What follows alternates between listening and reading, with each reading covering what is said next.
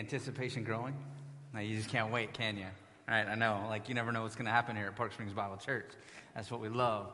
So, uh, as they're getting uh, a music stand for me so I can put my stuff down because I can't not use my hands, uh, let me pray for us. We're, we're jumping in. Um, we've been walking through, or started. Mark Johnson did a great job last week starting us off on our series called 40.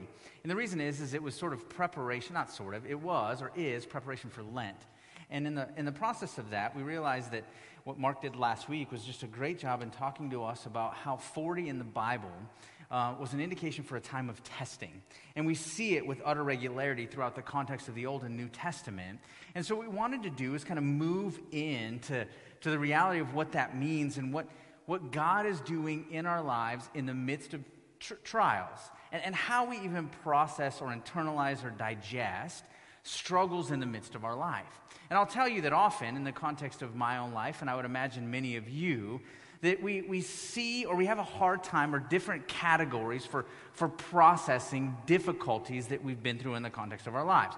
Whether it's trauma or suffering, some level of challenge in our lives, we go in multiple different ways. One of it is we feel like there's some level of punishment for what we've done or we feel like there's some level of God pulling away and, and trying to, to, to show us how, how wrong we are. And we end up getting fairly discouraged in our walk with the Lord.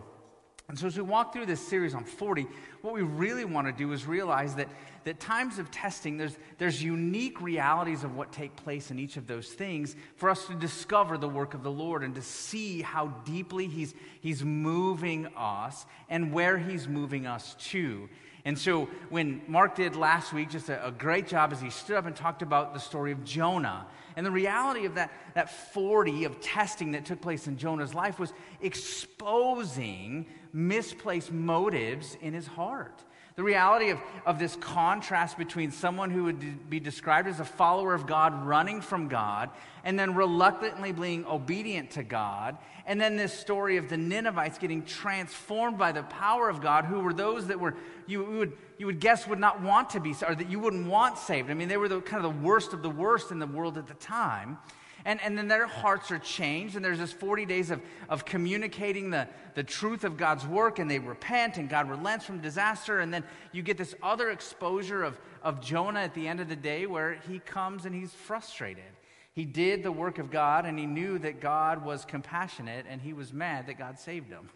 So, in the midst of that testing, that trial, what you get a chance to see is that there was a, a level of of inadequacy, if you will, or a struggle in Jonah's heart where he was comfortable the great, with the grace that he had received for himself, but he was uncomfortable with the radical grace dispensed on others.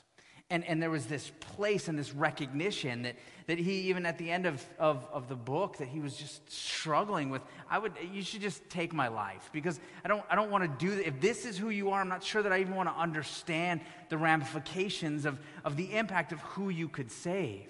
And so that trial that, that God put him through was a way for him and, and for, for him to see what God sees in his own heart. But that's not the only thing that happens in the midst of testing. There are other aspects that come out in these levels of trial that we see. And so we're going to jump into the story of Noah this morning. And I think there's going to be some unique contrast to what happens in the midst of Noah's specific trial that I think are going to be very pertinent for us. And so we're going to be in Genesis chapter 6 initially and, and kind of go to a, a couple of different places. But let me pray for us as we jump in to Genesis chapter 6. Lord, we come to you with the recognition of the fact that you are God and we are not. You have ordered your world. You are the author and perfecter of our faith. You are the one who has created and designed and fashioned us. So I pray that this morning, as we encounter maybe a, a well known story that has been a, a part of our journey ever since we can imagine being young, or we've heard it numerous times, I pray that we would encounter the impact of this story in, in, a fresh way, that your Holy Spirit would do a, a deep and mighty work in us, and we would see what you want us to see, that you would be the instrument of changing us in radical and significant ways as we look at your word. Your word tells us that, that there's a reality of what your word does, that it convicts and, and encourages and changes and, and rebukes. All of these things are things that we anticipate as we open your word. And so I pray that our hearts would be open and willing to hear what you have to say to us this morning. We ask this all in Christ's name. Amen. So let me just kind of set the scene a little bit. I think most of the time, as we encounter the story of, of the flood and Noah, most of the details of what we have are a big ark, a lot of animals, a rainbow, and life is good. I mean, there's just, it, it sort of remains in that kind of childhood story where we find ourselves experiencing this, this huge catastrophic worldwide flood, and, and Noah's preserved outside of everybody telling him he's foolish for trusting in God, and, and God preserves him and saves him, and there's all these animals, and they're going in two by two, and he builds this huge ark, and then at the end, you have this raven that comes out, and then this dove, and then all of a sudden, God shows this rainbow, and the rainbow just gives us this indication that this will never happen again as a, as a display, a physical, tangible display of God's promises. I want to suggest to you this morning that the story of Noah in the flood is not about an ark, it's not about animals, and it's not about a rainbow. The essence of the story is about the heart. There's two hearts. It's the tale of two hearts, if you will the heart of God and the heart of man. And as we encounter this story, what tends to bubble to the surface if we just really enter into it, like if we've never read it before and see it for the first time, you get a level of emotions from God Himself that begin to kind of pour out, that, that set the stage for the situation that's taking place across the board. So, universally, is there these things that are going on, and God gives descriptors of the situation of mankind and His response to it.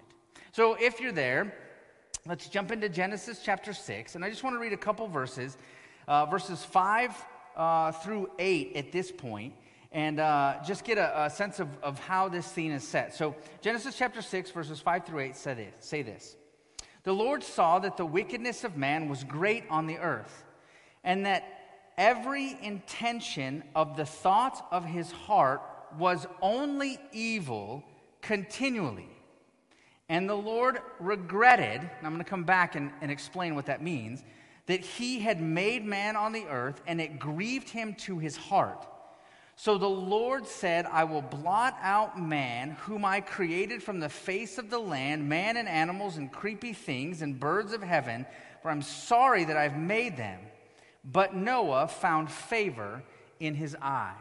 So here's the situation things had gotten so bleak after creation. You get Cain and Abel, you get murder, you get blood spilling, you get all of these things where there's just a constant progression of sin that's running rampant in the context of human experience.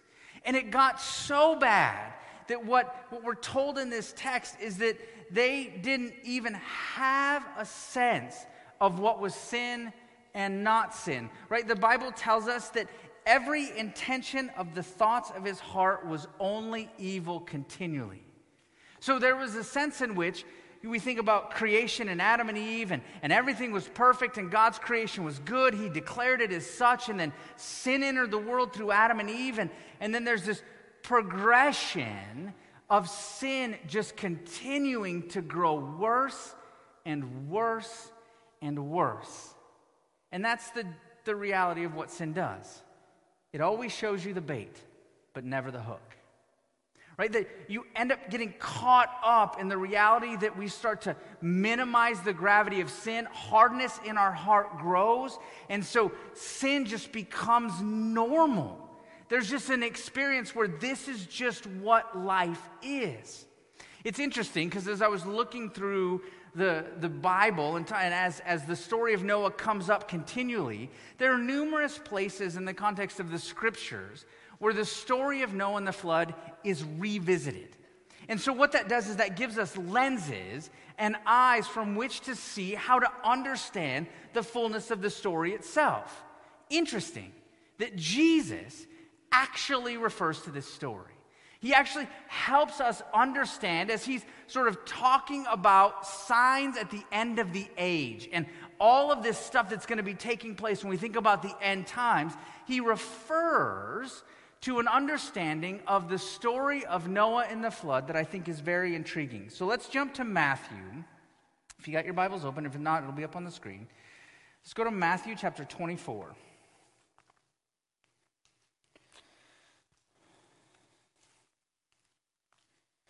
So Jesus is going through all of these indications of things that, that would mark our understanding of what's happening at the end of the age. Because there is a level, even in the disciples' life, of curiosity of where all of this is leading. The same curiosity you and I face. We look at our world and we're like, okay, how close are we before it's all gone and we're with you forever? And so Jesus is unfolding that. And look what he says in verse chapter 24, Verse 36 But concerning that day and hour, no one knows, not even the angels in heaven, nor the Son, but the Father only. Here it is. For as were the days of Noah, so will be the coming of the Son of Man. For as in those days before the flood, they were eating and drinking, marrying, giving in marriage, until the day Noah entered the ark. Okay, so maybe not the most intriguing thing in all the world, but here's what he's saying. He's communicating that there was such a level of just doing life.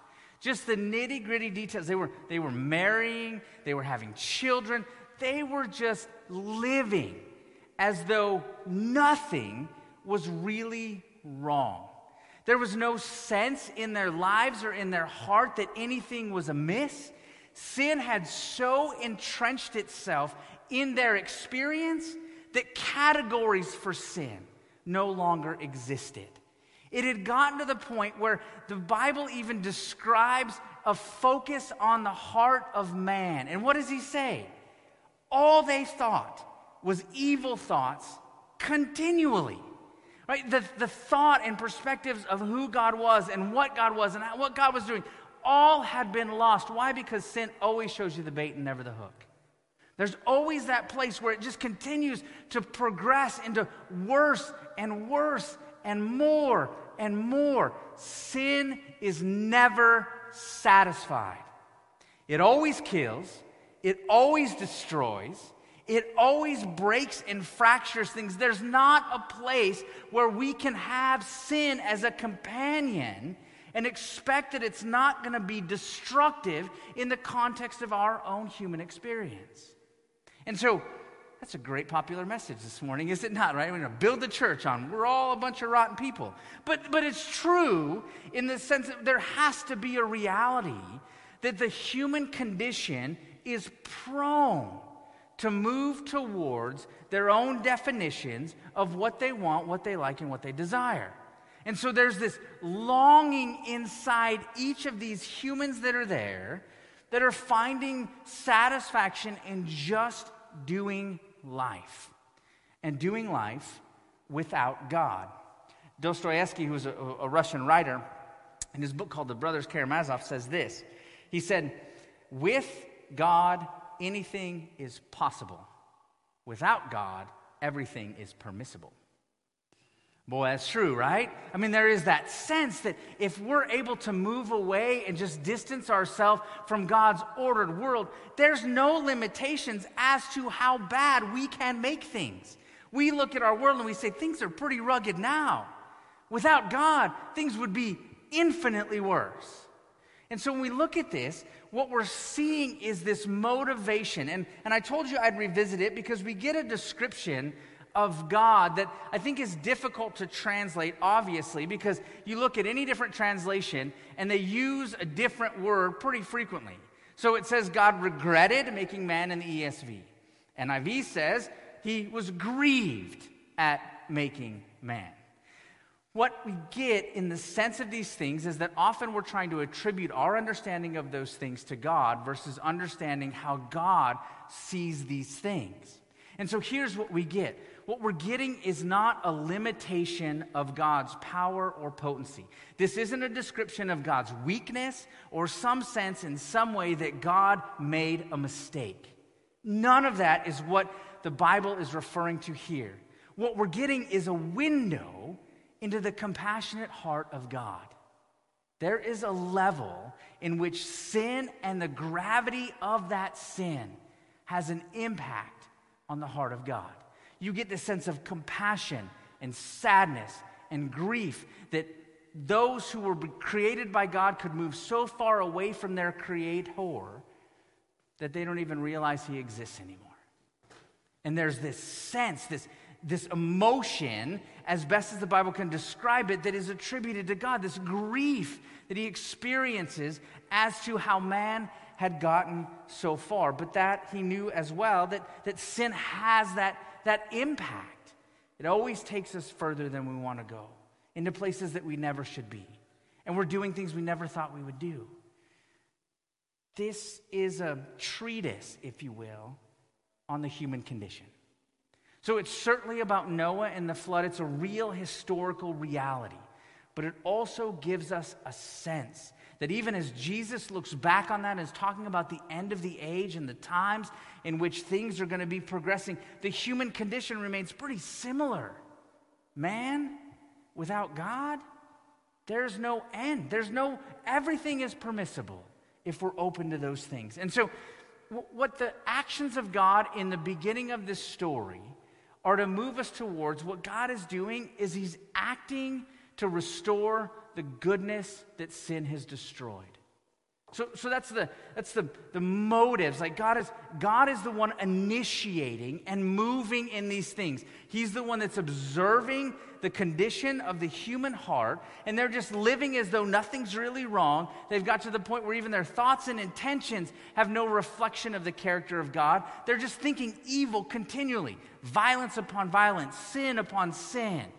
And it's not as though God is distant and unaware of those things. He's actively engaged and involved. And so he's the one who acts. It's not as though Noah comes to this situation and say, God, I'm a righteous man.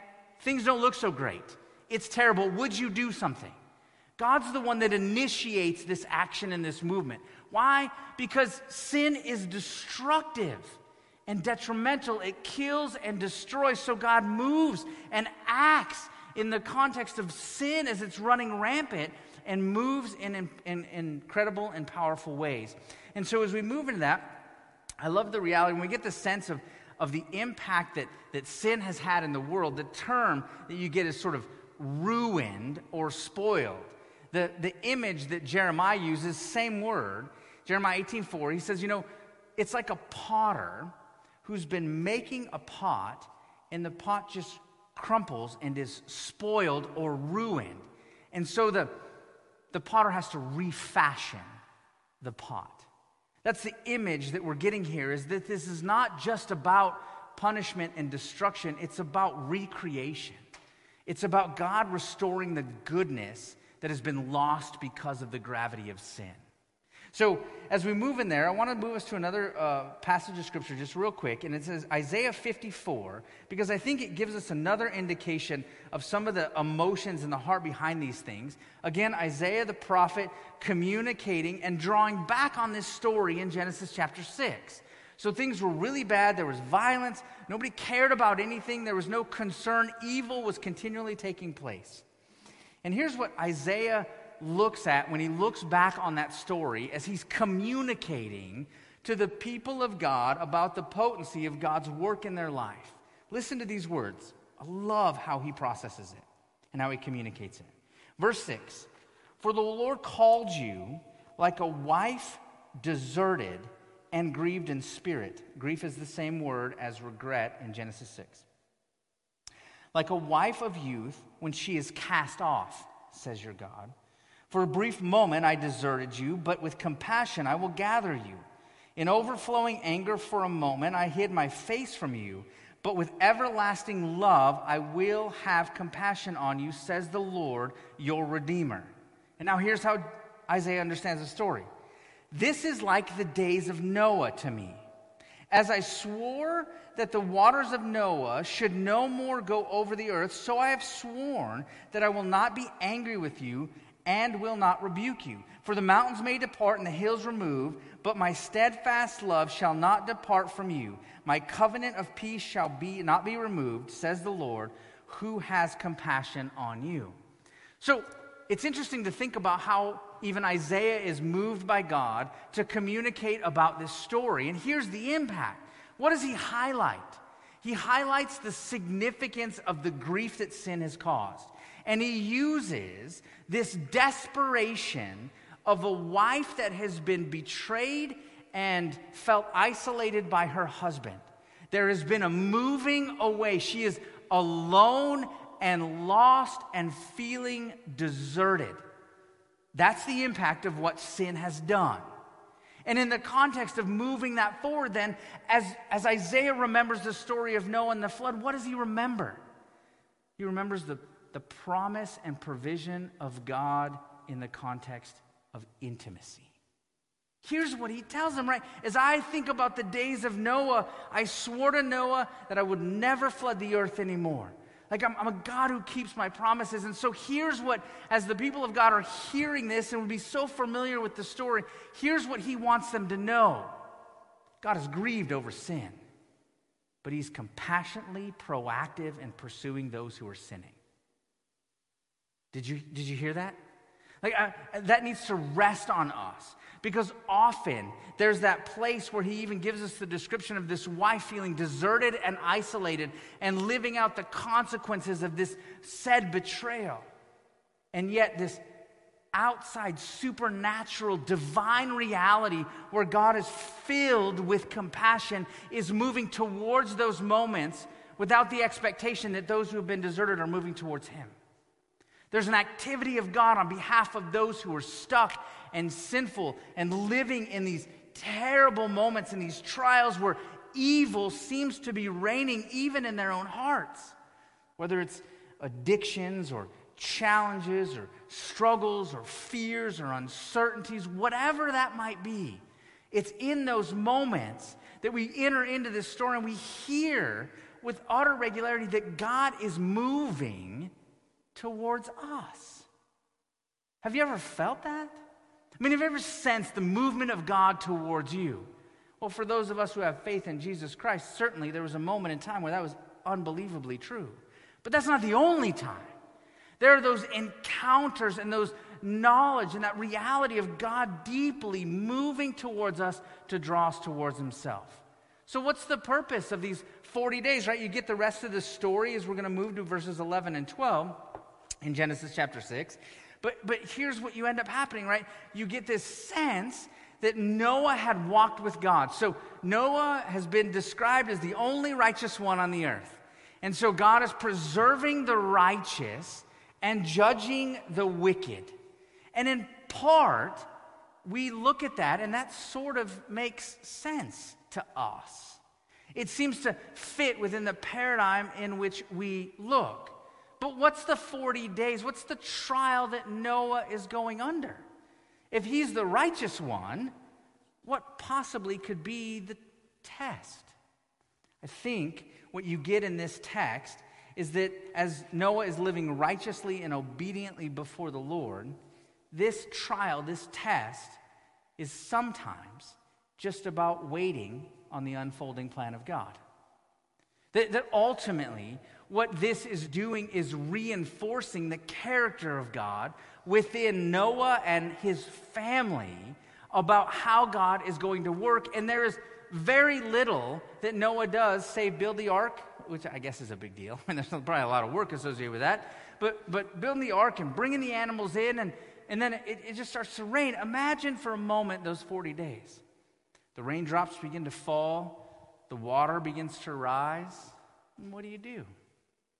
You wait. There's no rudder on this ship. He's not steering it anywhere. God's not saying, get in this boat and go to this place. He's just waiting in the sense that God is going to make good on his promises. So God speaks, he responds. In the process of this trial, of these 40 days, and all of this judgment, and then the rain stops. And now it takes a little while for the waters to recede. And so, day after day, continues to realize that it's no longer raining, but he can't get out of the boat yet. And yet, still, there's this knowledge, or at least this sense, that God is still working and going to make good on his promises. I'd like to suggest to you this morning that sometimes, for us, in our trials that we face, some of it could be just waiting on God to make good on his promises. You have a God who is compassionate, who is actively pursuing us as his people, sharing and showing his steadfast love to us in innumerable and remarkable ways. And in the context of those things, sometimes our response is to wait and to trust. Look at me, if you will, in Genesis chapter 6, verses 11 and 12. And here's what he says Now the earth was corrupt in the sight, and the earth was filled with violence. And God saw the earth and beheld it was corrupt, and all flesh was corrupted in their way. So there was just nothing good that was taking place. And God said to Noah, I have determined to make an end to all flesh, for the earth is filled with violence, and behold, I will destroy them with the earth. And then he tells him to make the ark. So there's this knowledge that not only is God compassionate towards his people, but I also need you to know that he's pretty serious about sin. Like, it's a big deal. And I think for us, and I think just like I said before, sin always shows you the bait and never the hook. There is that sense that all of us have that tendency to minimize the gravity of our sin, to compare our sin with the sin of others, to think that we're better than someone else and less in need of the rescuing, compassionate grace of God.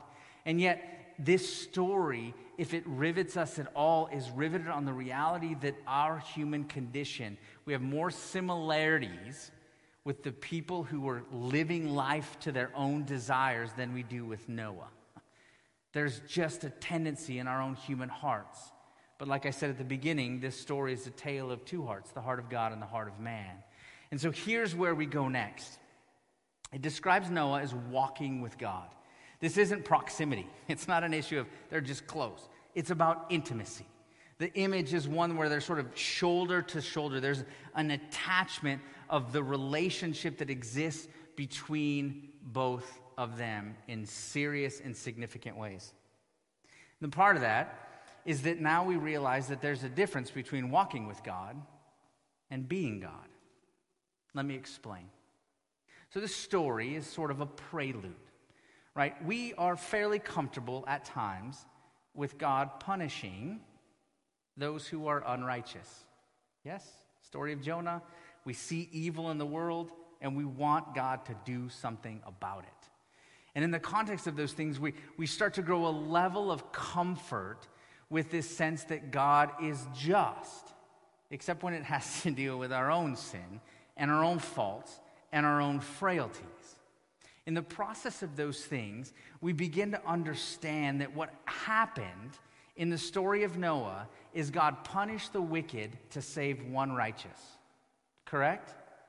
The story of the gospel is that God punished one righteous to save all the wicked.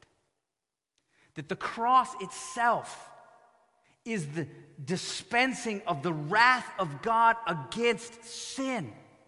And it's dispensed on God Himself because sin always has consequences. It always kills, it always destroys. And so, the contrast between the story of Noah and the flood, and even Good Friday and, and Easter and beyond, is the sense that God would destroy, pours wrath out on the one righteous to save the wicked. Does that not then begin to generate a reality of what God is doing in our life as He starts to poke and prod in each of our hearts about those areas of sin that are leading us away from Him? It's not to quench our joy or to mess with our lives, it's to save us from utter destruction. It's to preserve us and to grow us in a desire for intimacy for himself. That ultimately the value is to value the work of the Lord and the Lord himself. Many of you have heard throughout the context of, of life that you'll face any trial and God will always make a way. I'd like to suggest that maybe there are times that God doesn't make a way. I'd like to suggest to you that God is the way every time. John 14, which Trent led this morning, says it very clearly I'm the way, the truth, and the life. No one comes to the Father but through me. The goal in the midst of all of the trials and the challenges that we face in the context of life, if we're just looking big picture, is that you and I would experience the intimacy with God that is so much more significant and so much more valuable than any temporary satisfaction that sin might offer. And the only way that that is possible is that the one righteous died on our behalf. He died, He took our place. He was the one that actually allowed us to have intimacy with God, that the, the righteous was killed so the wicked could experience a relationship with God forever. There's a difference between walking with God and being God. God stood in our place so that we could walk with God. Let me just finish up with this because there's another New Testament passage that I think really lends itself to understanding the impact of this story. If you will, jump to 2 Peter chapter 2. Towards the end of the Bible, Peter talking to those who have been dispersed and dealt with innumerable suffering. So they're being persecuted for their faith, faith. They're dealing with infinite amounts of challenges. And look how Peter, inspired by God, understands the story of Noah and the flood. 2 Peter chapter 2, verses 4 through 10.